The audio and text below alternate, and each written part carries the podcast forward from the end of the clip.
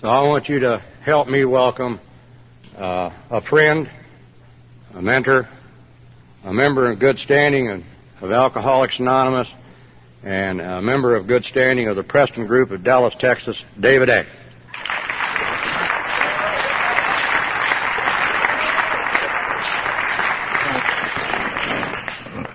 Hi, everybody. My name's David A., and I'm an alcoholic.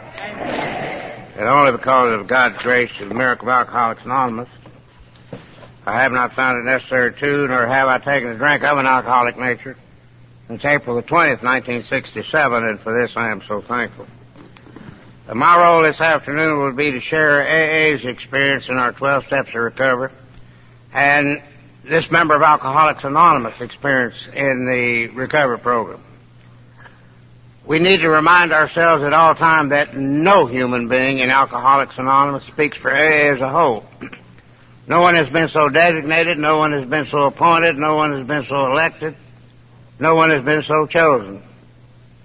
All we have is to talk about what it used to be like, what happened, what it's like now. Also in Alcoholics Anonymous, we're asked to share our experiences, not our opinions because we find as a result of our experiences in Alcoholics Anonymous that opinions in many, many instances have a tendency to make sick people sicker, and in some instances to physically kill people. No one in Alcoholics Anonymous has the right to monkey with anybody's emotions, anybody's head, anybody's sex life, or anything else, financial, legal, doesn't make a bit of difference. And if we are willing to do that, then that puts the burden on those who've come to Alcoholics Anonymous. And we have to remember that when they read a portion of chapter 5, when it says, if you decide you want what we have and are willing to go to any length to get it, and you're ready to take certain steps, not necessarily what we have, us members right here in this meeting, but if you decide you want what the drunks put in the book of Alcoholics Anonymous, period, then you're ready to take certain steps. Now we come to find out that the 12 steps of Alcoholics Anonymous for us in AA, not for any other recovery program for an alcoholic, but for us in AA are the logical process by which an alcoholic finds a way to live sober. Alcoholics Anonymous does not get anybody sober. A problem drinker gets sober by stopping drinking. Stopping drinking there was my problem. Starting again. We used to hear it all the time. Put the plug in the jug. I put the plug in the jug hundreds of times before I come to Alcoholics Anonymous. Pulling it out was my problem. Kind of like sex when you're doing it, you're not having too much trouble. It's when you're not doing it is when the trouble starts.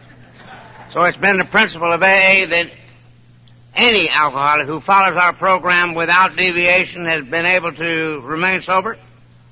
Those of us who've cut corners, skipped over steps, eventually find themselves in trouble, and this has been the principle rather than the exception.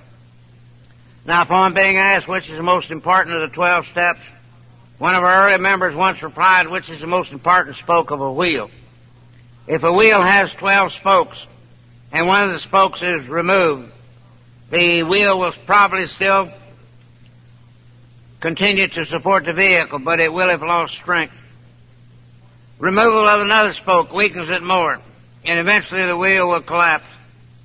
And so we find in AA the removal of any of the steps, refusal to take them in sequence, will usually result in a collapse unless we come to see the nature of that problem. I'm one of these that believes that when you're new in Alcoholics Anonymous or been around for a while or a little while longer, a little while of a particularly new, that the new ones be introduced to the 12 steps as soon as possible. Now, this fellowshipping and this hugging and this kissing and this rubbing up against and scratching and laughing is good stuff. It started more groups than that you can shake a stick at. But it will not stand up when conditions and things in our individual lives feel it's too big a mountain for us to climb. If one feels that the steps are a bit complicated at first, they can be introduced to oneself in a simplified form, and I do not believe it takes away from any meaning of the steps. Now, when this member of Alcoholics Anonymous asked to share the 12 steps of recovery, the introduction to each of the steps, I used what started with Alcoholics Anonymous in 1935. Group 1 in Akron. It's still being used in Group 1. And all of it has been later incorporated as they begin to write the Book of Alcoholics Anonymous within the book. And so we admitted we were powerless over alcohol, but more important, we want to do something about it.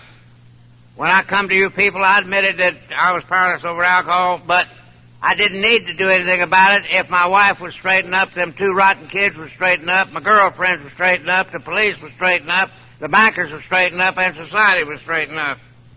Or in other words, when we get here, what is the admission? That we're whipped in the business of living sober. This is what it's all about in Alcoholics Anonymous. And then we have a desire to stop drinking alcohol, not quit. Then we ask to receive help from a power greater than ourselves. And here comes the ingredient that has made Alcoholics Anonymous the most precious, finest recovery program and fellowship for an alcoholic that the world has seen, has seen, and probably ever will see. And that is human beings who are alcoholic, who are sober in Alcoholics Anonymous. Now, someone can be sent to Alcoholics Anonymous. I don't care how you get here. It's what we do after we get here. They come in, they'll find maybe they've been told where to go to a group. They come in, no one's there. They start looking around and they see all those signs on the, the walls, and my God, I must be in a kindergarten. Then they see the 12 steps on the wall, and what's the first word that every one of us see when we get here? The word God. That, oh, this must be some sort of a kooky religion. And then he pussyfoots around and he finds a blue covered book. He opens up the book. What's the first word he sees in the book? God. Well, this must be their Bible. And while this is going on, the door opens and another human being comes in. The brand new one turns around, he walks over and he asks the one just came in, he said, Who are you? And he says, I am an alcoholic and I'm a member of this group. The new one walks around him, looks him over, smells him like a new dog in the neighborhood, and says, If you're an alcoholic, how come you're not drinking alcohol? The member says, I am a sober alcoholic. The new one says, How many kinds of alcoholics are there? If the member has any experience whatsoever, the member says, Three. The new one says, Three. The member says, Yes. There's a drinking alcoholic, and there's a sober alcoholic, and there's a dead alcoholic. We are the ones that put conditions on our own selves. You know, an alcoholic can't just be an alcoholic. You got to be an alcoholic and a diesel mechanic, an alcoholic and a glue sniffer, an alcoholic and this and that. An alcoholic, our common welfare. We're a society of equals. And then the new one says, well, what's those steps in that word God and what's this book? Now, if the member has any experience working with drunks, says, come here, we got a coffee pot over here. Let's make some coffee. They make some coffee, and he sits down. The new one says, I ask you about. The member says, let me tell you my story. the member is not well into the story, and the new one says, wait a minute. Wait a minute. Are you sure my family didn't send you here? My employer didn't send you here? My counselor didn't send you here? The correctional people didn't send you here? Why? Remember that. The new one said, because it sounds exactly like my story. Now, if we'll listen to the stories and quit worrying about the differences, all of our stories say the same thing. We couldn't stay sober, we couldn't stay drunk, we couldn't kill ourselves and couldn't laugh. In other words, we couldn't live sober. That's the uniqueness of Alcoholics Anonymous and its recovery program. And so it is the human being that is the attraction. Now, in all cases, this power is called God. Now, Alcoholics Anonymous doesn't duck it. It's not your God, my God, that God, what God, he, she, he God, she God. It's God as each of us have the freedom to understand God. That was the tenth strike in Alcoholics Anonymous. That's what made Alcoholics Anonymous. Because in AA we have atheists that are sober. That's God as they understand Him. We have agnostics that are sober. That's God as they understand Him. We have true believers that are sober in Alcoholics Anonymous. That's God as they understand Him. And if you don't understand God, that's how you understand Him. Now wiggle out of that one.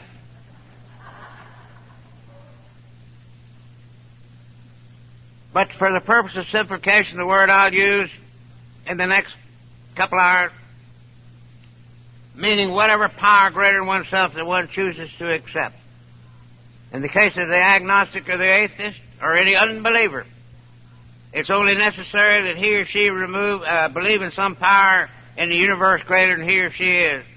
You can call it God, you can call it Allah, you can call it Jehovah, you can call it the Sun, you can call it Confucius, you can call it a cosmic force or whatever one chooses to accept as long as it's a comfortable, honest conception. Because certainly we admit we live in a world where night follows day, where spring follows winter, and where crops ripen at the certain times of the year. And when the heavenly planets, the, the heavenly bodies and planets maintain an orderly course, if they didn't, gravity would sling us off of this earth. I don't know about you. I have never read about nor ever met any descendants of a human being that invented Earth. Earth was here when man got dropped on it. And all the elements that we enjoy right this tick of time food, energy, water, clothing, synthetics, lumber, everything in this mortar, bricks, concrete, everything, everything was here. The elements to produce them were here when man got here. All man has done is create, is harness man's creative intelligence. And I love what Alva Edison said when he was congratulated as being the world's greatest inventor. He says, No, I'm not the world's greatest inventor. I never invented anything. All I did was take other people's mistakes and make them work. And this is what Alcoholics Anonymous has done. It's taken all the mistakes that previous programs for an alcoholic failed because of property, prestige, glory, ego, but no maintenance program. The dependency was still on man's outside and inside of man himself, human willpower. And this is the reason that AA is so successful. So when we look at the heavenly bodies and they don't sling us off the earth because of lack of gravity, so it's only logical that there is some power greater behind all this orderliness. And such an admission basically is all that any of us need. Then we cleaned up our, lives, paid our debts, righted our wrongs, and we carried this new way of life to those who are desperately in need of it. And so the 12 steps follow a logical sequence. One that has been used by a successful sober member of Alcoholics Anonymous. Now, in the early days in AA, a drunk would come in and he'd get sober. He was continuously sober when he died. Some came in, got sober, went out and got drunk again, came back in and got sober again, and were continuously sober when they died. Some came in, got sober, went out and got drunk, never made it back, and died drunk. It is still the same today.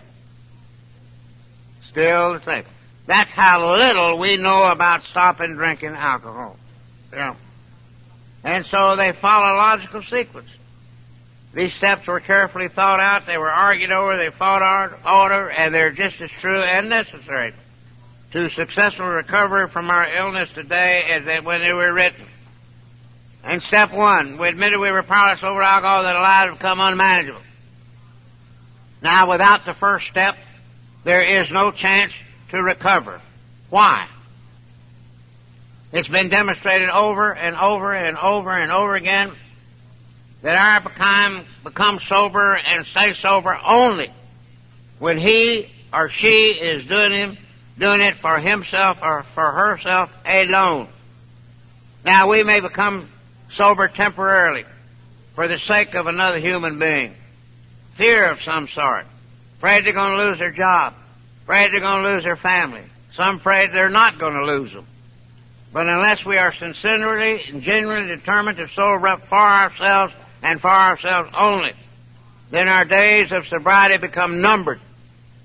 This is the most difficult step to take in Alcoholics Anonymous.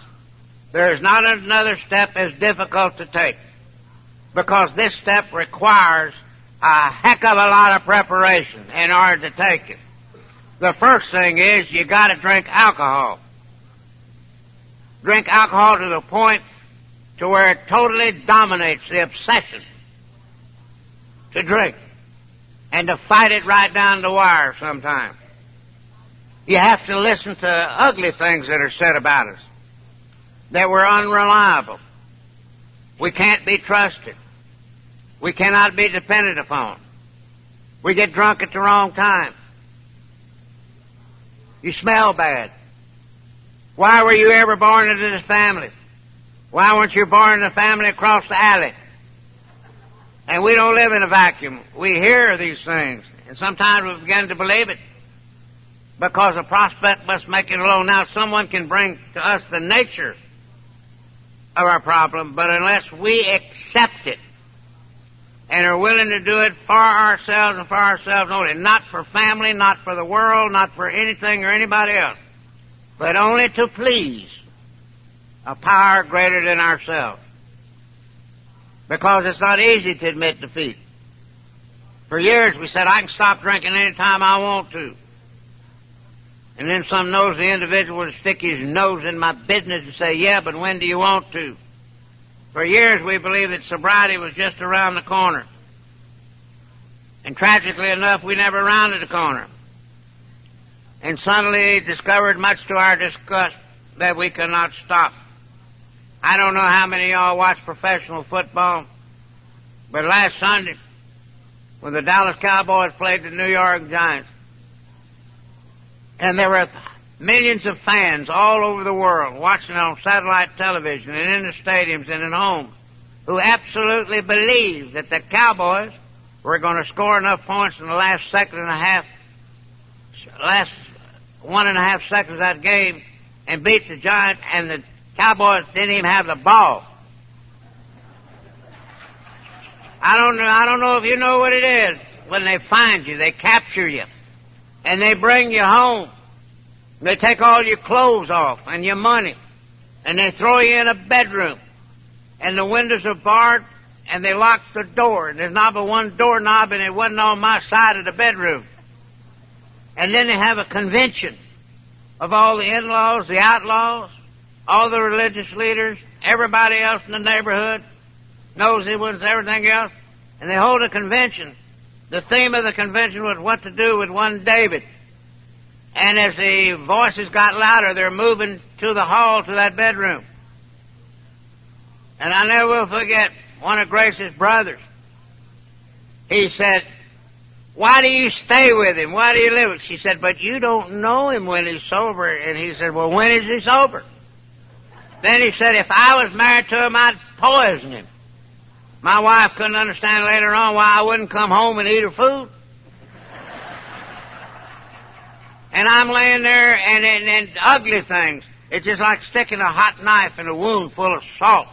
And I say to myself, if they think I'm drunk now, by God, I'll get out of here, money or no money, clothes or no clothes. I'll show them what drunk really is. But I had, I had to get sober to realize that they were doing the best they knew how.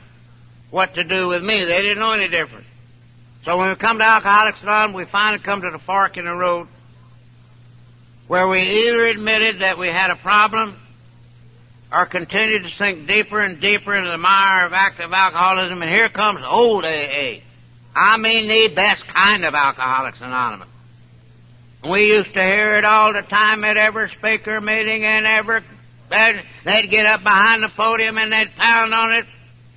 If you continue to drink, you're going to go crazy. They're going to lock you up in a maximum security nut ward, or they're going to lock you up in a penitentiary, or you'll be murdered or electrocuted.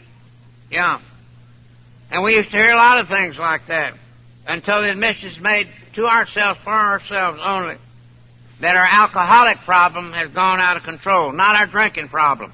You know when you have a drinking problem? When you run out of alcohol when you're drinking, that's when you got a drinking problem. But our alcohol, alcoholic problem is, er, has gone out of control. Yeah. Until then, we'll have no inspiration to want to stop drinking. But once that admission has been made, then the way is clear. And it is at this point that the experienced, sober members of Alcoholics Anonymous can step in and lend a helping hand. And then the remaining steps are automatically made easier. If they were made harder, none of us would stay in Alcoholics Anonymous. Now, it's utterly amazing Alcoholics Anonymous has no definition of alcoholism. We have descriptions of an alcoholic. With the exception of Dr. Silkworth's description and a doctor opinion. Here they come. We're men and women who have lost the ability to control their drinking. It doesn't say you're an alcoholic if you've gotten DWIs. It doesn't say you're an alcoholic if you've written hot checks to stay drunk. It doesn't say you're an alcoholic if you've lost your family, gotten somebody else's family. It doesn't say you're an alcoholic because you lost your job. Uh-uh. We're men and women who have lost the ability to control our drinking. The great obsession of every abnormal drinker is to somehow, someday, be able to control and enjoy his drinking. A normal drinker does not have to control his drinking. The abnormal drinker. Then the next one. That if when you honestly want to, you find you cannot quit entirely, or if when drinking you have a little control over the amount that you take. Once again, doesn't say anything about checks, DWIs, jail time, nut time, anything else. And then the next one, the first step, we admitted we were powerless over alcohol. Physical. That our lives become unmanageable mental. And so AA came up with the illness. Now AA, the, the disease concept came outside of Alcoholics Anonymous. Alcoholics Anonymous calls us a malady or an illness a twofold illness of mind and body. A mental obsession so powerful that condemns us to drink against our own will, no matter how many promises we make. We mean it, but we don't know that we are suffering from something that's condemning us to drink, and the physical nature of the illness condemns us to die if we continue to drink. And so the founders of Alcoholics Anonymous came up with a solution. A power greater than ourselves.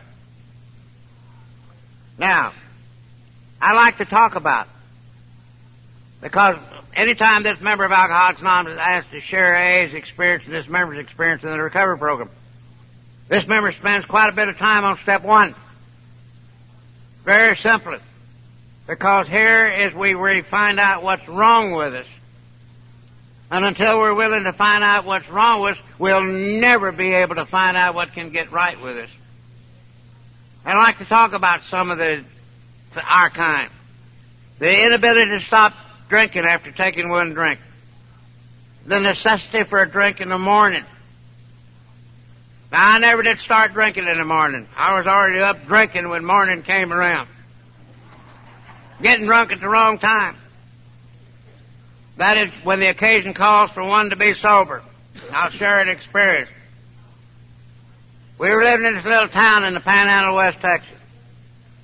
And the richest and the most influential man in the town died. And that man loved me dearly because he had an active alcoholic daughter. There was an incorrigible drinking drunk, and they put her barefooted with no teeth on a, well, a bus with a one-way ticket from Memphis, Texas to Vancouver, Canada. And he saw a lot of her and me, and he died and the family asked me to be a pallbearer. Now, it's an honor to be a pallbearer.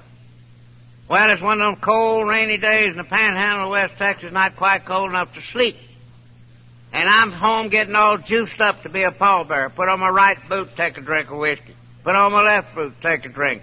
Every button on my shirt, I'd button, I'd take a drink. Put my pants on, my tie on, take a drink. Finally, I pitched what was left of that half fifth underneath the front seat of that old station wagon go to church house. Now, I don't know how many of y'all living in a small country town with those old-fashioned churches. They didn't dig a cellar. The ground floor was a cellar. They just, our basement, rather, they just built a church right over it. And you climb up those steps like climbing up Pikes Peak, and you open up them big oak doors, and they got them curved pews. And to get down on that front row, which is called Hopeless Row, it's like skiing down Pikes Peak. And I'm in there, and all I'm thinking about is a drink. And the host minister starts the services. And I knew who all the eulogizers were. Well, after the eulogizers got through, I'm saying about, now I'm going to get me a good drink of alcohol, and that's not sanity. But they tricked me. They had augmented the choir. And the choir started to sing. They sang every hymn in the Methodist hymnal and half out the Baptist hymnal. Wandering child, please come home. We'll all gather down by the river at the foot of the cross, and Jesus loves you. And here's a hymn I do not like. That's Amazing Grace. Because I'm married to a gal, her name is Grace, and she ain't amazing. And finally to get through, you know the pallbearer's got the wheel of the deceased up while the congregation files by, takes a look before they close the box. And then they go down the steps and line up on either side of the steps, leading to the hearse. And I knew I could never hold the northeast corner of that coffin up without a drink of whiskey. One of the funeral house assistants came by and I nailed him, and I said, I'm sick, take my place. And I scooted out the side door, got in that station wagon, went about three blocks, pulled that bottle out, peeled that sack down like a banana, knocked the cap off, took a drink, all began to smooth out, took another. My hair laid back down. My underwear loosened up. My feet felt more comfortable than boots. And thank, and it took another and another. And thank God I had enough sanity not to try to crawl in with the rest of the pallbearers drinking and drunk, or to try to drive in a funeral procession at five miles an hour drunk. Well, the cemetery is about five miles out in the country. I said, well, I'll gauge my speed, and I'll get out there when the hearse gets out there, the procession. So I started, I'm drinking with one hand and driving, and I turn on my radio. And I love country western music. And my favorite radio station in those days was Del Rio, Texas, where they sold Bibles and crosses and chains and rejuvenation powders and potions and lotions. Post office box. They sold everything under the sun. Get your Cupid dollar Jesus. You can love him. You can hug him. You can kiss him. He's with you 365 days out of the year, and he glows in the dark, you know. and they play those fine country western tunes. Don't wink them bloodshot eyes at me. And here's one that's good for 11 months of drinking and 14 months of crying. Only God made honky tonk angels. And I'm a singing, and I'm drinking. I get out to the cemetery, there's nobody there. I climb up the wet hill. The false grass has been laid, chairs over it, ten over that. The grave has been dug, stanchions each end, and a sling for the coffin. Nobody shows up. I get behind the little lectern, make about a two minute eulogy. Nobody shows up. See a couple of chairs out of line, straighten them up. Slide back down the hill, take about eight more honks on that juice. I'm coming up that wet, slick hill. Now, I'm not seeing double, I'm seeing quadruple. And I'm seeing four whole rows of chairs that are out of line, crooked. I gotta straighten them chairs up. Well, is there anything our kind don't want? We don't want anybody to know we've been around and messed up. So I'm aiming for four chairs that ain't out of line. And I hit that old false grass that gets slicker than you know what. And when the tip of my boot catches a seam on that thing, and the next thing you know I'm sliding, and the next thing you know I'm grabbing, two chairs. and Next thing you know, me and two chairs, we're down in the bottom of that hole down there. And you know, when you're extremely drunk and you're flat on your back and you can't get up, it's the most helpless feeling in the world. Here comes the preacher. Here comes Grace, my wife. Here comes the pallbearers with the deceased. And the son of the deceased hears all that scratching and squealing down at the bottom of that hole and he sticks his long turkey neck down there and he sees me. And he asks me this brilliant question, What are you doing down there? And I give him a drinking drunk's best shot. I said, I'm trying to get out. That's what I'm doing. And they haul me out. And I'm drunk and I'm wet and I'm muddy. And every eye's looking at me. And I could see the looks in the eyes of the people who I loved the most and who loved me the most. I could see the tears, the shame, the disgust, the befuddlement, the utter disbelief and disgrace. But I also saw something in those eyes that every alcoholic has seen in the eyes of the people who love us the most, who love us the most, not only when drinking, unfortunately, sometimes after we get sober in Alcoholics Anonymous. Although those eyes do not audibly say these words, those eyes look these words, and those words are, oh no, Not again. And I'm saying get these services over with. So I can obliterate from my innermost consciousness the guilt, the shame, and the remorse, and the looks and eyes of the people I love the most who love me the most. When those services were over with, I didn't go out and take me a drink of alcohol. I went out and got a box of alcohol. And I didn't come back to that town for three and a half months. But the ridicule and the shame that my wife and our two young boys had to endure was almost too much for their sanity. That's what you call getting drunk at the wrong time. But after I got sober, I realized that I had at that time no defense. No defense, not getting drunk. Then neither did you. Yeah. That's a tremendous gift we've been given. The inability to sleep without the use of alcohol. Loss of a memory during a drunk. And the deadening. We hear these in the personal stories. And, you know, once our kind become an alcoholic, and sadly we do not recognize it. When we cross over the borderline, invisible line, whatever you want to call it, we are an alcoholic for life. We may go years and years without drinking. Yet when we go back, we're back in the old squirrel cage again, and it's never better, it's worse. So it's not only important that we admit that we are alcoholic, but we continue to bear in mind that as alcoholics, only complete sobriety will keep us reasonably normal and sane. And what is total sobriety in alcoholics night? It's fourfold. Mental, physical, emotional, and soul. If there's one area in a human being's life that our recovery program did not cover, us drunks would have eaten this program up alive. Program is the principles are too powerful us. Too powerful for us. So if you're new, or if you've been around, or if you're wondering, is it really worth it? Can say to him and say, yes, I have an alcoholic problem. I'm certain that I'm an alcoholic. But more important, I have to continue to live sober. Then half the battle is won. And then the mind is open to listen to the experience by the sober members of Alcoholics Anonymous as they explain to us in their own lives how they're living if you decide you want what we have and are willing to go to any to get it. That our lives become unmanageable. Many come to Alcoholics Anonymous and believe their lives are unmanageable when they're drinking. No, when we're drinking, we're drunk. It's in between drunks. My life right this very tick of time, living a lifestyle on David's own terms, is just as unmanageable as it was before I got here. Period. No more, no less. And I believe it with every fiber of my being. I A tells us exactly when we're going to get drunk again. When it tells us we do not know when the obsession to drink will return, but we know that it will. And if we're not on solid spiritual grounds at that time, then it may be too late. Read our book. Listen to the stories that go back to drinking all the stories in the book that went back to drinking, and even those that are not in that are in AA or were in AA and not members today that went back to drinking, they all say the same thing. They fail to enlarge and develop their spiritual life. And so as a result of it, anyone just stop and examine one of their drunks should not have a difficult time in admitting that we drift away from normal.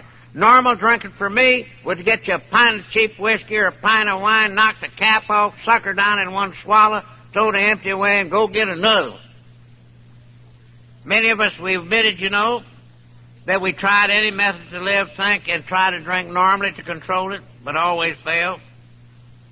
Many of us tried medicine. Many of us tried psychiatry, drying out parlors, nut houses, Hospitals. When I say hospitals, I do not mean treatment modalities. Caves, tents, witch doctors, horoscopes, biorhythm charts, acupuncture, hypnosis, anything. So now when we come to the point in the managing of our lives, we're a complete failure, our kind. Because if I could manage my life, I could have managed my drinking. Step two, came to believe that a power greater than ourselves could restore sanity. Step two, step six, step, step seven, uh, by A's experience, are three of the most sloughed over steps in Alcoholics Anonymous. You'll hear a member say, yes, I know I was insane. I was treated for shock treatment. Now, has nothing to do with whether one has been legally declared insane, psychotically declared insane, medically declared insane, or anyway. Has nothing to do with it. Sanity and alcoholic came to believe that a power greater could restore us to have sense enough one day at a time to realize that we have a twofold illness of mind and body, that unless we're willing to have sense enough to realize the seriousness of the nature, we will continue to drink and not get sober and stay sober. Sanity for our kind of people begins when we don't take that first drink one day at a time and then begin to grow. And so as a result of it, if we've taken the first step, then we want to know how we're going to receive assistance. Looking to our own past lives, we discover that our attempts to give up alcohol through our own willpower fail. It's comforting to know, however, that many great minds are agreed that trying to use willpower in this business of trying to stay sober is like trying to lift ourselves up by our own bootstraps. The sincere efforts of our families and friends to help us in most instances, we're totally unsuccessful. Many of us fancied ourselves as rugged individualists. We like to say, you know, I like to think I'm the master of my fate and I'm the captain of my soul. That sounds real good when you're sitting in a bar and you're beating on and say, I am the master of my fate and the captain of my soul. And the phone rings and you say, hey bartender, tell her I ain't here, you know. But we'll do a little thinking that we've been miserable failures in the business of living sober. Many of us tried medicine. We tried hospitals. We tried treatment modalities some instances. Religion. We found a lot of deep sympathy. In many instances, they took our money. But we couldn't find sobriety. So willpower, help from family, friends, medicine, foreign religion haven't failed. There were a group of people such as us who had exhausted all the alternatives. And they finally found what we now know as our recovery program, Alcoholics Anonymous. And they found there was not but one place to turn to, and that was a power greater than ourselves. Sanity begins to us. It starts the sanity and believing in this power greater than ourselves that can do to and with and for us what we cannot possibly do to and with ourselves. We'll pick it up later. Later. That the great fact that the obsession to drink has been removed. Sanity has been returned. That's the kind of sanity AA talks about. Yeah. And so there's not one place, and this is not difficult as it may seem. We are not asked to go to a house of worship to find this power greater than ourselves. We're not even asked to seek the advice of a clergyman. We've got herds of clergymen that are sober members of Alcoholics not know, more about clergy than there's clergy. And they are just as suffer from the twofold illness of mind and body as anybody else. We've got herds of psychiatrists that are members of AA that know more about psychiatry that are in the same situation. We're only asked to quit trying to run our own life our own way and making such a sorry mess of it. And then, with an open mind, listen to and then begin to accept the experience of people such as us when we come here who have ironed out the same problem that brings every one of us to Alcoholics Anonymous the inability to live sober as a problem drinker. And I'm one of these kind I like to keep it as simple as I can. If we remember back when we were little kids and we'd go out and we'd stump our toe or somebody would steal our little scooter or our rope and our ball and our jacks and a little tricycle and our toys and we come running in the house just bawling away and we put our head in Nanny's lap And some about nannies, they always had a handkerchief in their bosom. They'd pull that handkerchief out and say, blow your nose, child. And then they'd start rubbing our rump and the back of our neck and their neck. Tell me, tell me your troubles, child. Tell me all about it. And we pour our little hearts out. And they say, everything gonna be all right, child. And we believed it because we trusted when we were naive little children. So, and then they'd pat us on the back, and say, go to Icebox, give us some money, go down to the store and get some candy or something, or ice cream. And so when we leave, that's like a goose in a new world, you know. And so if we can believe, as when we were naive little children in this universal Father, ready to listen to our troubles, ready to give us the same understanding and love that we received from someone whom we trusted that was older than us when we were little children. Look around at, your, at your friends in AA. You know, their troubles were as great as anybody else's. Some, not all, were down and outers, morally, in many cases physically. Yet by beginning to live the same set of principles, they have managed to live sober. It's just a matter of wanting to listen to the experience and then put it into practice. Live the program as it's laid out for us. But more important, have faith in that program. It's working for us. And it'll work for any alcoholic. You can, we cannot work these steps. The steps have to work us. The minute we put our hands on it, with our innate selfness, self-centered, we begin to bend it, we begin to twist it. So what was the dilemma? Why do we need to be restored to sanity? What was our problem before we got here? Not drinking, but in between drunks. Why is it that we had everything in this world to live for, yet we returned to drinking? Where was this power? Why couldn't willpower do it? Right now, willpower. Oh, there may be somebody say, well, look at me, I'm using my willpower and I don't live step this, that. They ain't dead yet. Lack of power was our dilemma. And we had to find a power by which we could live. And it had to be a power greater than ourselves, obviously. But where and how do we find this power? Our book says the main object of this book is enable you to find a power greater than yourself that'll solve your problems. You ain't my problem. David is David's problem. Then they wrote a line in that book, two lines. Greatest lines I've ever read in any book, any place, anywhere. From the time since I could read to right now. We believe that we have written a book that is both moral and spiritual which has mean to me means to me right now if I'm willing to do what was put in the book of Alcoholics Anonymous. You know, they tell you how they did it, but they don't tell you when they did it. The time factor in each of our lives is when we, it's time for us to do it. That's all. If I'm willing to do it,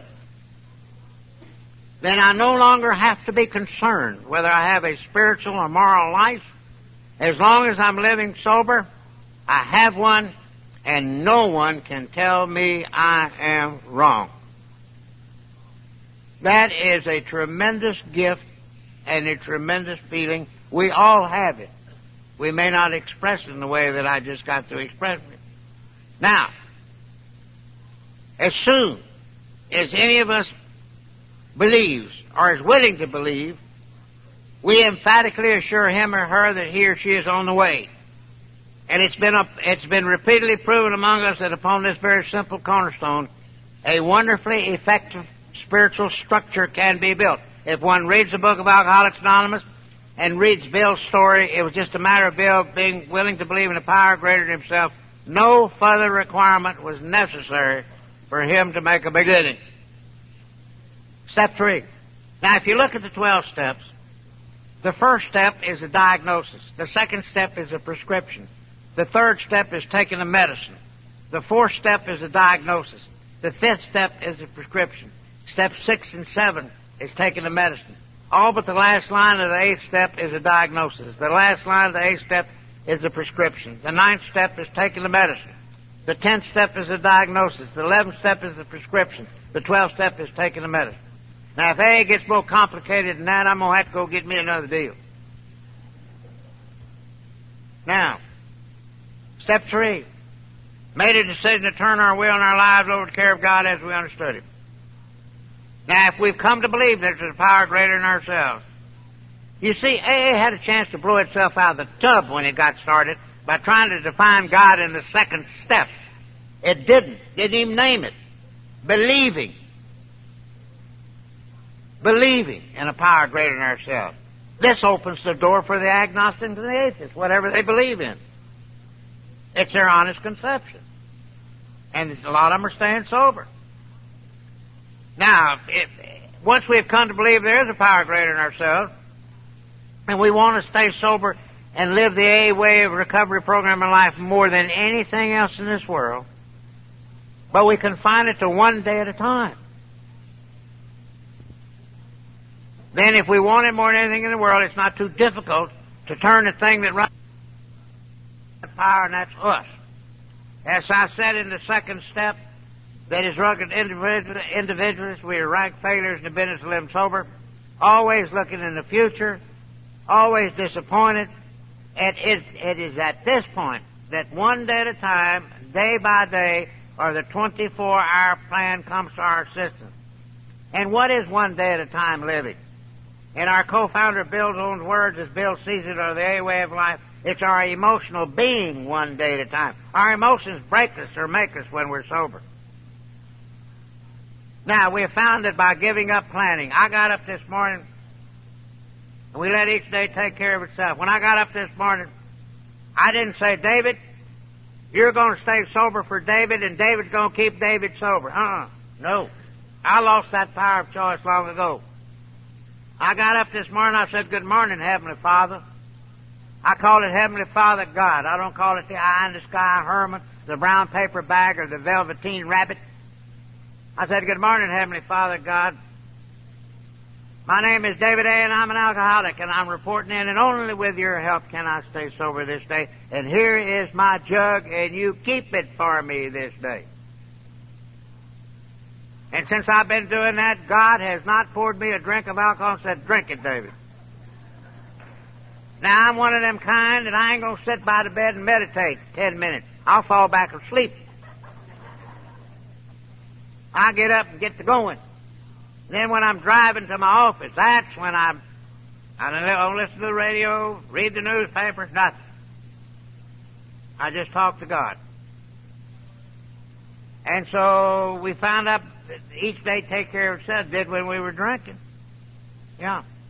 And if we're doing the best we know how with whatever experience we have, we're doing the best we know how. Now, and I ask God to stay sober, me to stay sober this day, only with His help, and the next, and the next, and the next, and then when the day ends, I thank you. This is a first step in turning our will and our lives over to the care of God as we understand Him. Now, when we come to Alcoholics Anonymous, we come in, we stop drinking one day at a time. They give a desire chip, some don't. You get a 30 day or you get three months, or six months, or nine months. Sorry, happened. Sorry, happened. Because next thing you know, we're saying the Serenity Prayer, it's got God in it. We're saying the Lord's Prayer, that's God in it. It's already beginning to happen. The key is let it keep on happening. I was talking to a young member not long ago. He says, I'm having trouble with the third step. What do you think? I said, I believe you haven't still uh, don't believe the second step. I said, I'd like to ask you some questions. He said, What's that? I said, How long you been sober? He said, Three years. I said, How was it the next to last day you got sober three years ago? He said, It was horrible.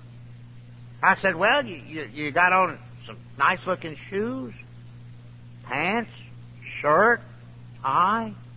What was your clothing situation next to the last day you got sober?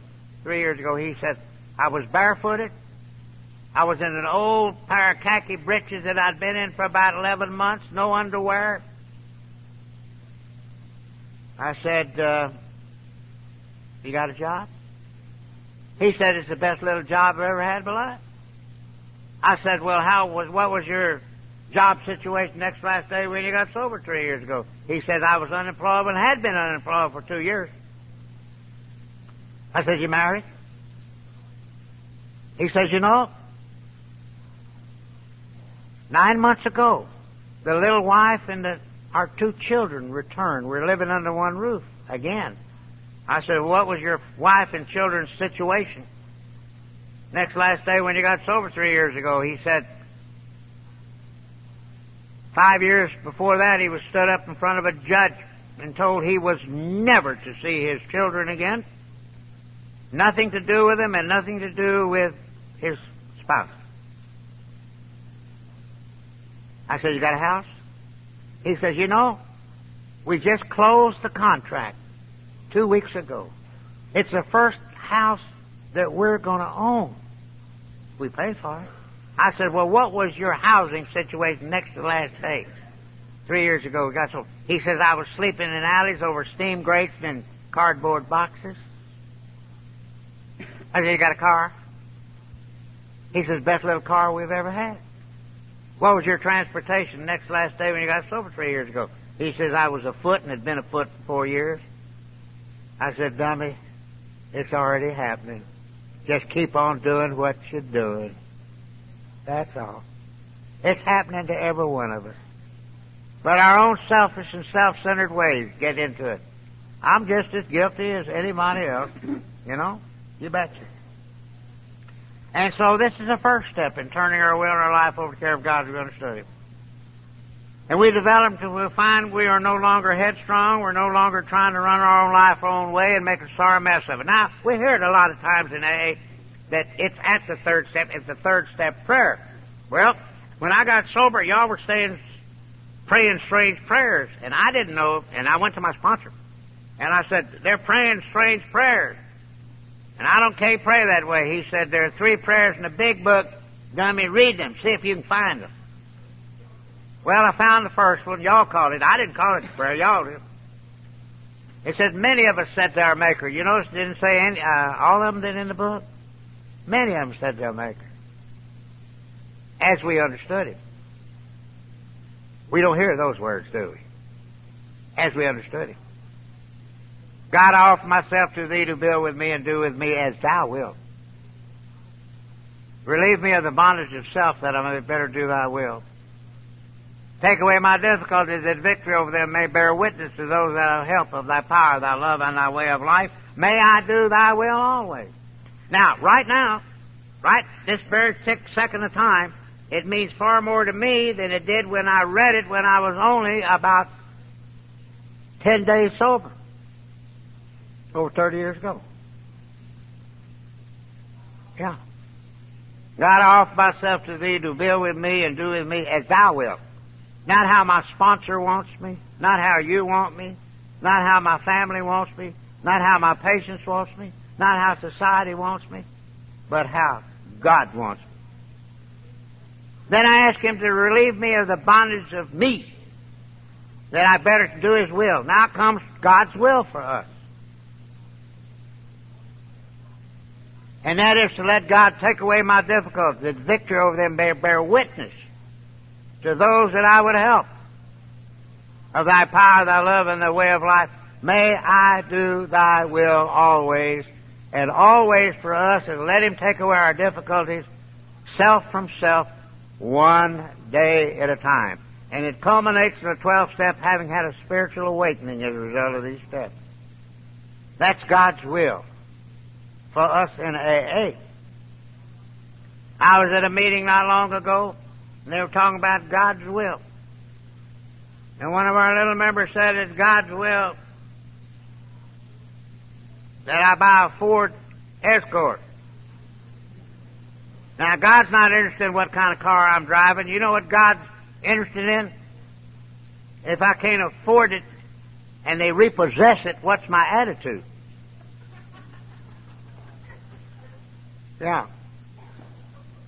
Now, it said we thought well before taking this step, making sure we were ready. that we could at last abandon ourselves utterly to Him. Now, you don't have to have very many big book seminars and study groups on the word utterly. Now, I very seldom read from the book of Alcoholics Anonymous, but this portion right here I read, I cannot get through it without cracking up laughing. It's the funniest lines to me. It's in the book. It said, we found it very desirable to take this spiritual step with an understanding person, such as our wife, best friend, or spiritual advisor. The only three that were married were Bill and Bob and Bill Dotson. The rest of them, they didn't have any wives, and they didn't have any friends, and they didn't have any spiritual advisors. Yeah. Yeah. But it's better to meet God alone than with one who might misunderstand. You know, the little drunk comes in, he comes to AA, and he gets all excited, and he gets flushed with his spiritual enema, and he's out to save the world. And he runs into his minister, and the minister says, God, it's good to see you. But we don't, I haven't seen you in Sunday school. I haven't seen you at the Wednesday night prayer meeting. I haven't seen you at the Sunday morning services. I haven't seen you at the revivals and the encampments or the cemetery cleaning detail. Where you been? Little drunk me, Mr. Preacher. I'm now a member of Alcoholics Anonymous, and you know what? I found God. And the preacher, the minister, and it's a logical question for them to ask. Well, why'd you have to go down there with them old drunks to find God? Why don't you come to the church where they call it the house of God, where God is? And the little drunk, they had an experience, you know, Mr. Preacher. I remember your church and you said, don't you belong to no other church, only God's in this church. I went with a friend of mine, his sister got married in a Catholic church. And they introduced me to the priest. And the priest says, Where do you go? Well, I will. Don't go back over there. Come here. Only God's here. Mr. Preacher, I come to Alcoholics Anonymous, and you know what you call them old drunks at? That God's everywhere. That's the reason why I'm comfortable, Mr. Preacher, at Alcoholics Anonymous and I'd be more comfortable, and I'm come, coming, come, come back to your church, your services, then I can understand something for the first time in my life. But it can never be a substitute nor a replacement for my recovery program in Alcoholics Anonymous. And so therefore, Sometimes we take it a best friend, a spiritual advisor, but it's better to meet God alone than with one who might misunderstand. That's what I was talking about. And the wording was optional, but once expressed, a great feeling will begin to take place. Step four made a searching and fearless moral inventory of ourselves.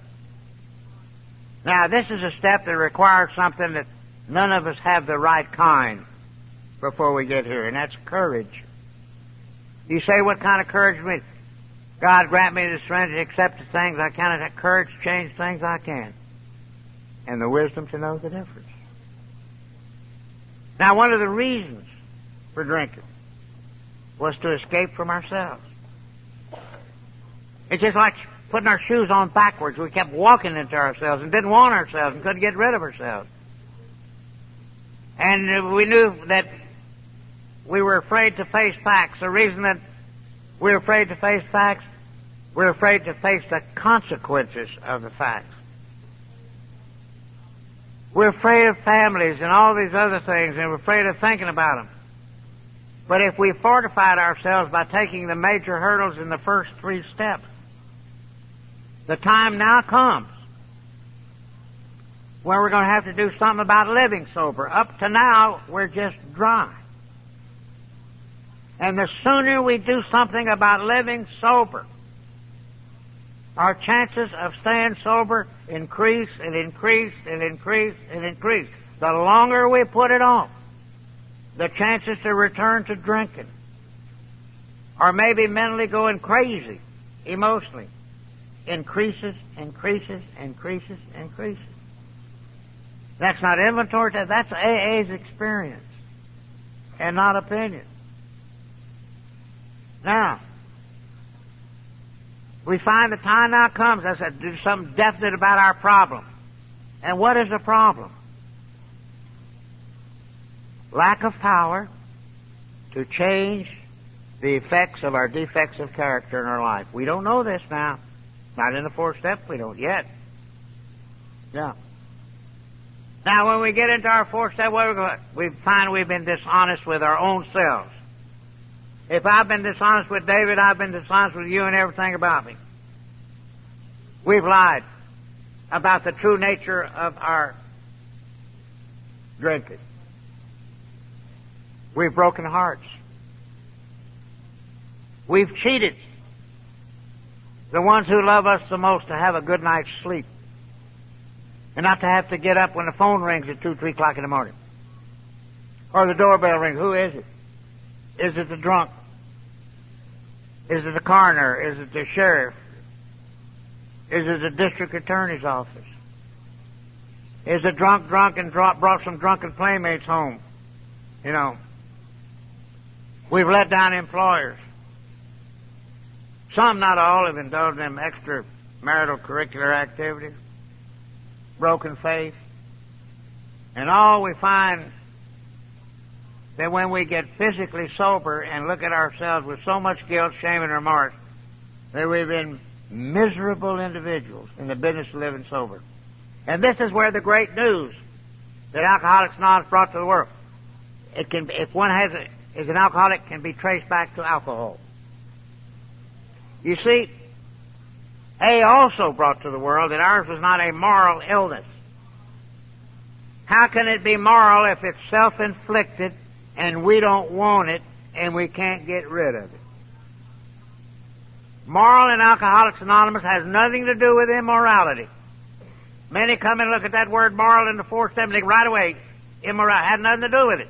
We got to go into our recovery program into another step to find out that those defects of character, those defects, those moral defects that made our lives unmanageable, defects of character, they tear down the fiber of a human being. And so if we continue our inventory, we consider our physical selves. Our health has been impaired. Money is faulty. Appearance is from careless and slovenly. Finances for some at a low ebb. I made a call on a drunk in a drying out joint. It wasn't a treatment center. I walked in, I looked at him, Johnny looked at me and said, What are you doing here? I said, I come here to visit with you. He said, David, do you know your reputation in Alcoholics Anonymous? I said, No. He said, Your reputation is that when you come and visit a drunk in a place like this, the next one comes to the undertaker. I said, I saw him turning the corner about two blocks away. He hops out of bed, got on one of them short kimonos, you know, come halfway between the hip and the knees, and wearing them joints. One tie is always untied in the back.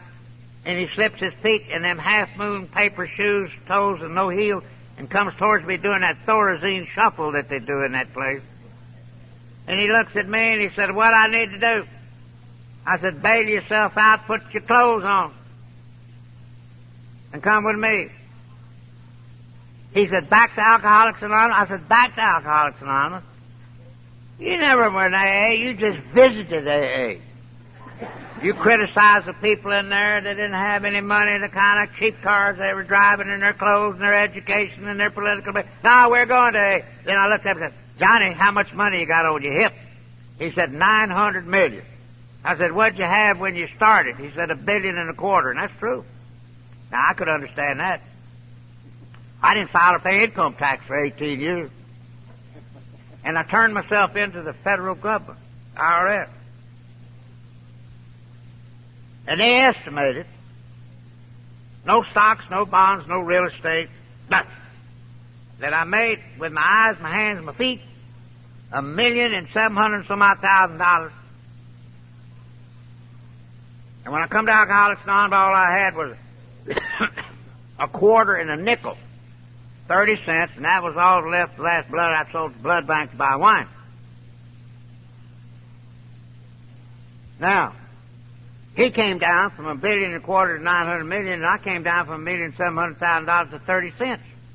I could understand that. Just like you got two dollars it for one dollar, no difference. You got two million it for one million. It's relative. That's all. Yeah.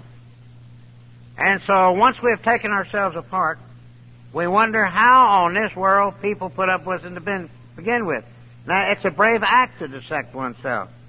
But we're, uh, we're compensated by the great feeling of satisfaction that we at last fairly faced an issue.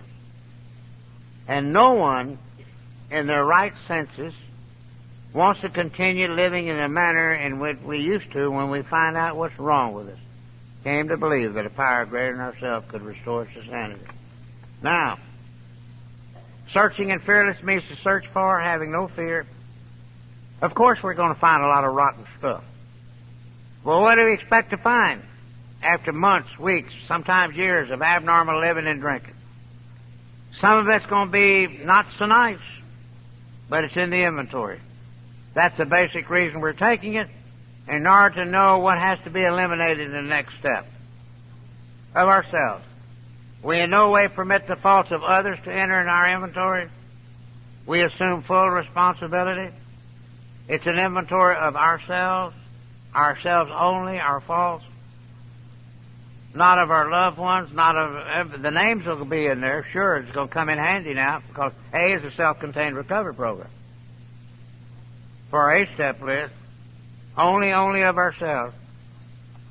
And so now we're down to the causes and conditions of our behavior, which is meant to me and means to me the condition of my mind that caused me to do the things I did in between drunks, that triggered off the next one. It is in this step that we find how we grow spiritually in Alcoholics Anonymous. In the book, that is. That resentment is the number one offender. It's common to all alcoholics. It destroys more alcoholics than anything else, and from it stems all spiritual illness. What do we mean?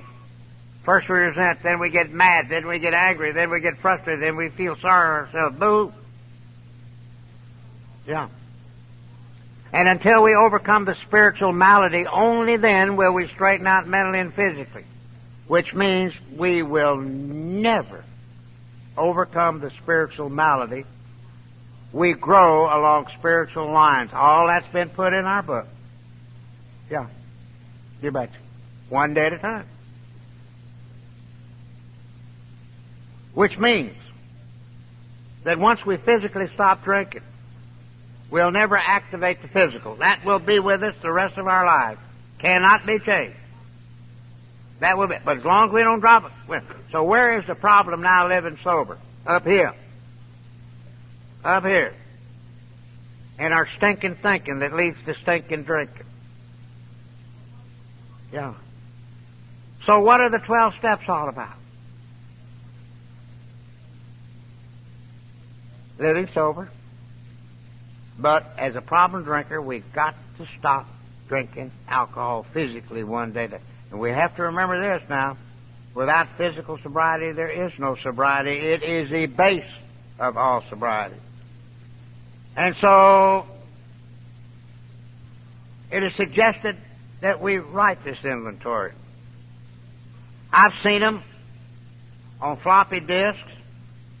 I've seen them on computer printouts. I've seen them on match covers. I've seen them on toilet tissue. Any place that is some of the most unusual things, you know. And I was 43 days sober in Alcoholics Anonymous. My sponsor come and got me. And he said to me, you be down at my office next Wednesday morning at 8 o'clock. I said, what for? He said, to take your fifth step. I said, I haven't read my fourth step yet. He said, you will. And I turned to all them hermits that got sober when Coolidge was president. And I said, but they said I hadn't been in Alcoholics Anonymous long enough. He grabbed me by my arm he took me to the secretary's office. We have a large group, huge group. Group I belong to's got over 2,000 members. But it wasn't that group. It was another one. It had about 500 members. Eight secretary. And we, we have our sobriety cards, and they're alphabetically fine, uh, filed, not by the first letter of your last name, but the first letter of your first name. And he says, Secretary, give him his sobriety card. And he did. Then he said, give him a pencil with an eraser on it. And He did.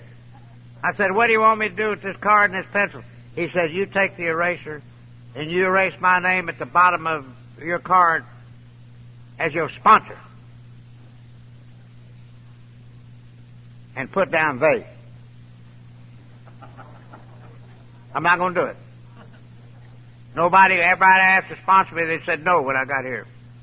And you're the only one that took me on. I believe because you respected my father so much.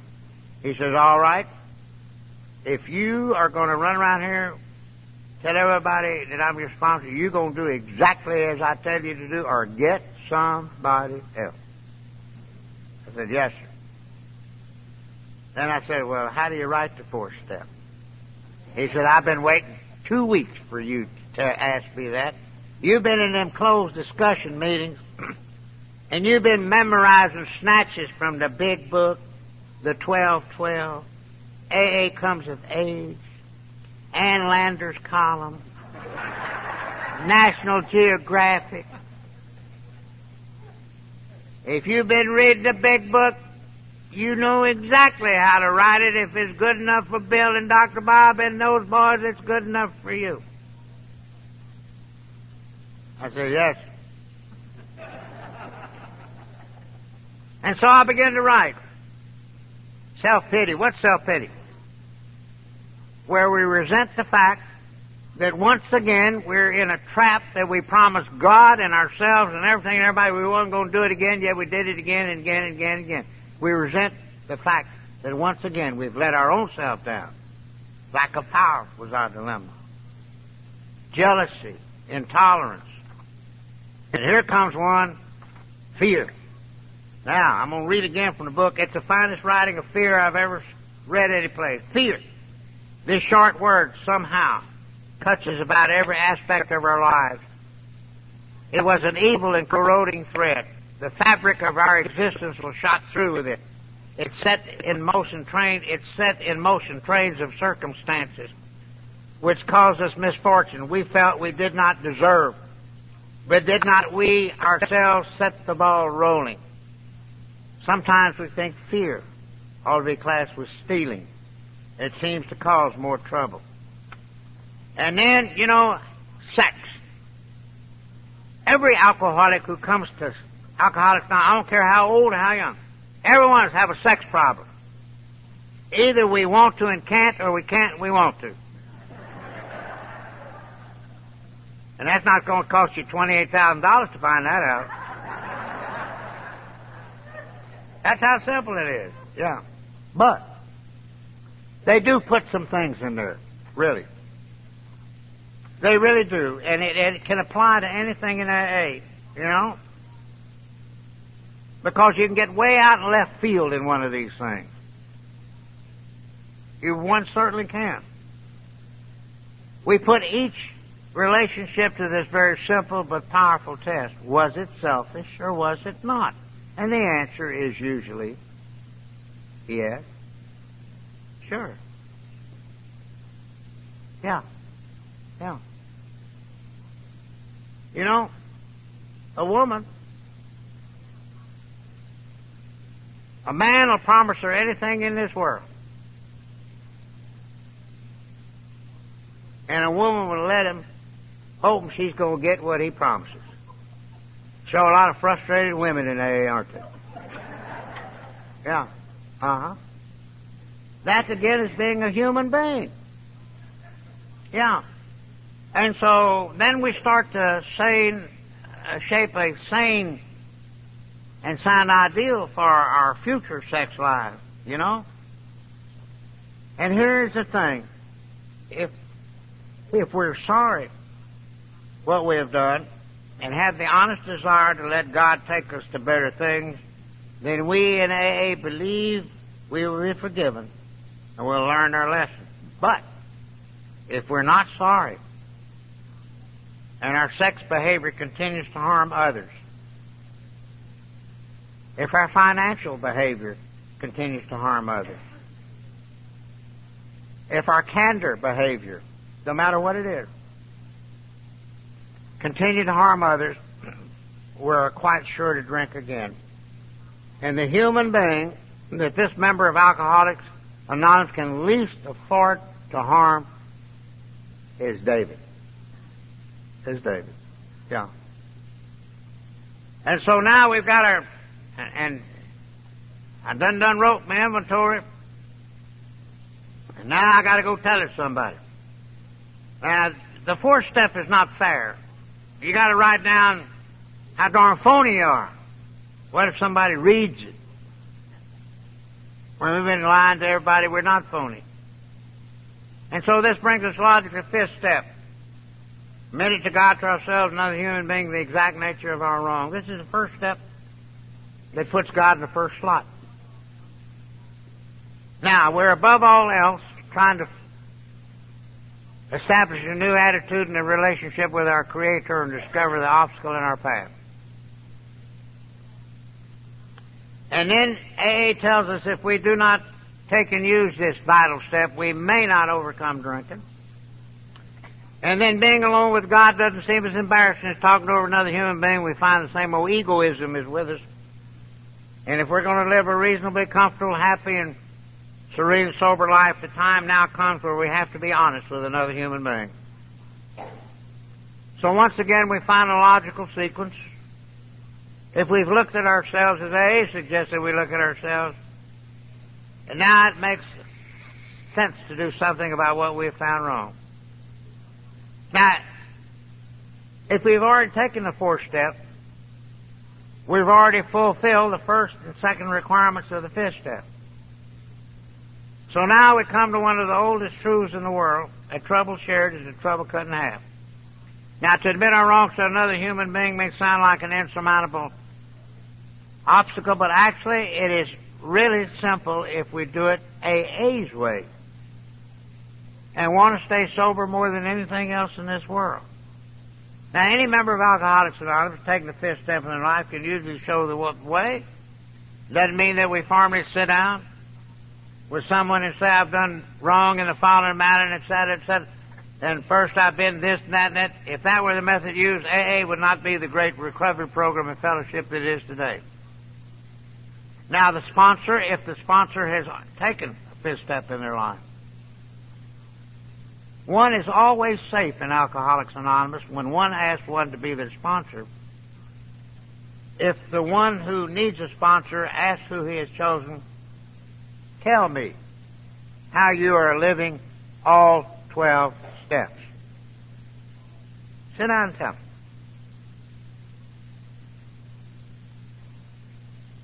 Yeah. Very difficult to give away something we don't possess ourselves. This is why I'm talking about opinions, not experience. Well, now, because here's the thing, a member will pave the way by first what? Telling his or her story. And then the newcomer is amazed at the frankness and at the ease in which the member tells of usually unmentioned escapades. How they'll talk, some of them, how rotten they acted maybe towards their families. Or some, not all, spent a little time in jails or institutions of dishonesties, lies, or subterfuge, the whole sorry picture. And one or two conversations like this, and the newcomer will begin to unburden himself. And things that the newcomer thought they would never tell a living soul begin to come out. And as they share these innermost secrets, their mind now becomes unburdened by the terrific weight they've been carrying. Or in other words, you literally get your troubles off your chest. And one of the chief reasons for drinking was to drink to forget. And it starts to begin to disappear. And it is this point that real sobriety begins.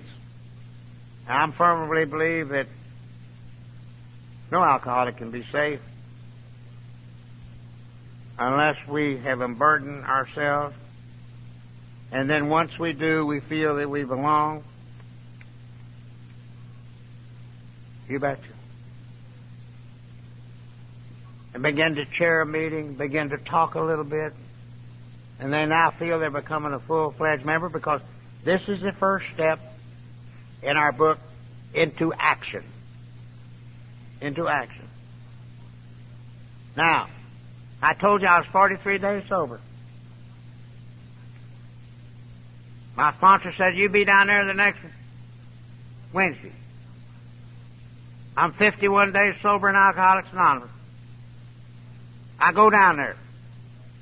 He says to me, have you taken the first two parts of the fifth step before you've got down here? And he knew that I wasn't experienced enough to know what he was talking about. He knew that I didn't know that I'd already admitted to God in the third step and to myself in the fourth step. Now I'm going to come down to him in the fifth step. He knew that. Then he says to me, You're going to do it. I said, What are you talking about? You're going to do it. He said, Now you go into the men's room and you lock the door. And then you go into the commode and lock the door to the commode, get between the commode and the wall, look up at the ceiling, admit the exact nature of your wrongs to God, and then come back and come to the sink. And right above the sink there's a mirror, admit the exact nature of your wrongs to you. And unlock the door to the men's room, come in here and tell it to me. And I thought he's nuts. Gone. I get there, he says, now don't you stay in that men's room three days telling God who, when, for how much, and for how long. You tell God what your defects of character have done to your life that you wrote, if you wrote. I am seeing your fourth step, but I'm fixing to find out if you wrote it. The effects of what your defect of character did, not while you're drinking. Because if you don't do anything now while you're not drinking, they're going to drive you right back to that bottle. And you'll have no mental defense against that first drink. Period. Because your mind is unmanageable. That's where your thinking is. Well, I went in the men's room, locked the door. When the commode, felt like a fool. It's just a one holder. Who's going to be in there? But I was afraid not to do what he told me. He'd like to have a hole in the ceiling to be up there peeking through, see if I'm doing it. So I get between the commode and I look up, I admit the exact nature of my wrongs to me, unlock the commode, come around the sink, look in the mirror and admit the exact nature of my wrongs to me, and guess what? I caught me not telling me what I told God in the corner. I said, well, I've tell God one thing, me one thing, what am I going to tell him? So I run back into the commode and get it over again. Come back to the sink and it sounded about the same. Before I could change it, I unlocked the door, ran in there. He said, Are you ready? I said, I'm ready. Told the secretary to cut the calls off. And then he said to me, How many times did you go in the corner? I said, Two times. He said, I went three. he said, Now, I didn't tell you to do that because my sponsor did to me. David, the reason I told you to do that is you go around here and you tell this one a part of your rotten story and that one a part of your rotten story and that one a part of your rotten story. That's what you call spreading the dirty linen. That's what you call spreading the disease. And then you're liable to run into somebody and said, Ah, oh, David, I don't even believe you're that bad. And then you're liable to run into somebody David, I don't even believe you're an alcoholic. Well, God's here, you're here, I'm here. Let's get with it. And I did. When he got through, he said, How do you feel? I said, I feel better than I ever have in my life. It's the first time that I ever told another human being without fear or shame or guilt. And folks, some of the things that I did was not, not, not nice. I'm talking about manslaughter. I'm talking about things like that. Well, and I says, you know, you laughed with me, you cried with me, you didn't pick up the phone and call the police and say, I've got it. You didn't call somebody to come get me with a butterfly net. You nodded your head. You understand. And then he said to me, Well, what are you going to do about it? All you've done is talk about it. When you leave here, the effects of, of your life and everything you talked about is going with you out the door. What are you going to do with it? I said, that's what I have you for a sponsor. This is what I meant a while ago. He said, I'll tell you what you do. You go home. You get the book of Alcoholics Anonymous. You get the book of Alcoholics Anonymous and you turn to the last paragraph of the fifth step in the sixth chapter. Do exactly what it says. Then turn the page. Read the next two short paragraphs. And if it takes you more than ten minutes to take steps six and seven, you ain't ready to let AA, which is nothing more than God is going to do for you what you can't do for yourself, you still want to play games. Now he said, we're talking about living and we're dying.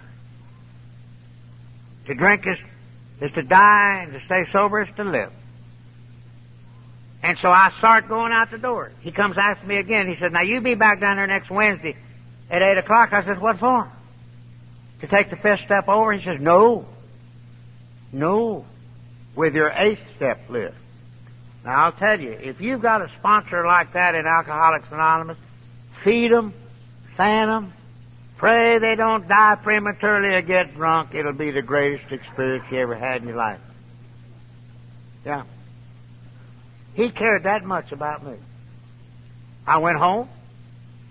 I got my big book down. This is one step tells us exactly what to do after we've talked over another human being. Yeah. And said, returning home, we find a place where we can be quiet for an hour, carefully reviewing what we have done. We thank God from the bottom of our heart that we know Him better. Remember I said we're above all else trying to establish a new attitude and a new relationship with our Creator? How many have come to AA raised in some sort of belief that God is a punishing God? I told him all these ugly things. God didn't come down and smote me with lightning. I found out something. That God was working through my sponsor. And the only reason he was there was for his sobriety. And the next reason he was there for my welfare. Unselfish. A tremendous busy man.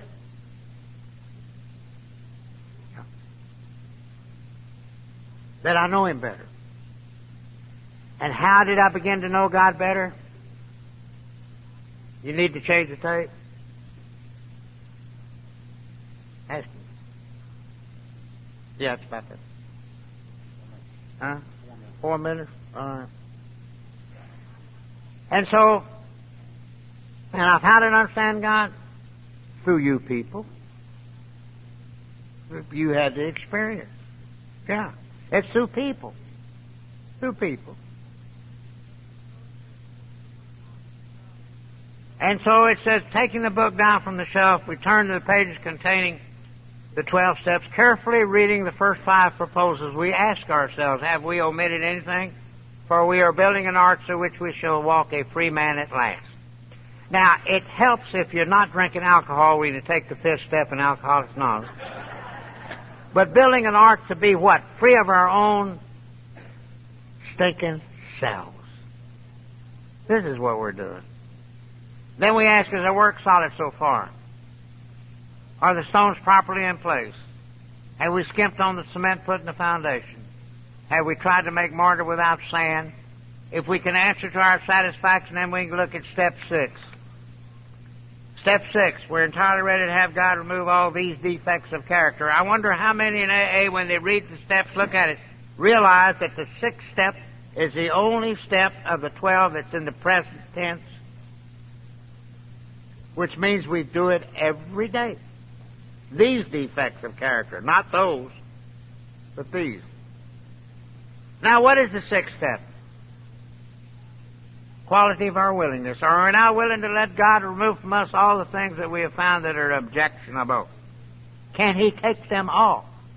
If we still cling and hold on to something and will not let go, we simply ask Him to make us willing to let go. There isn't one of us in this meeting right this very second, right here.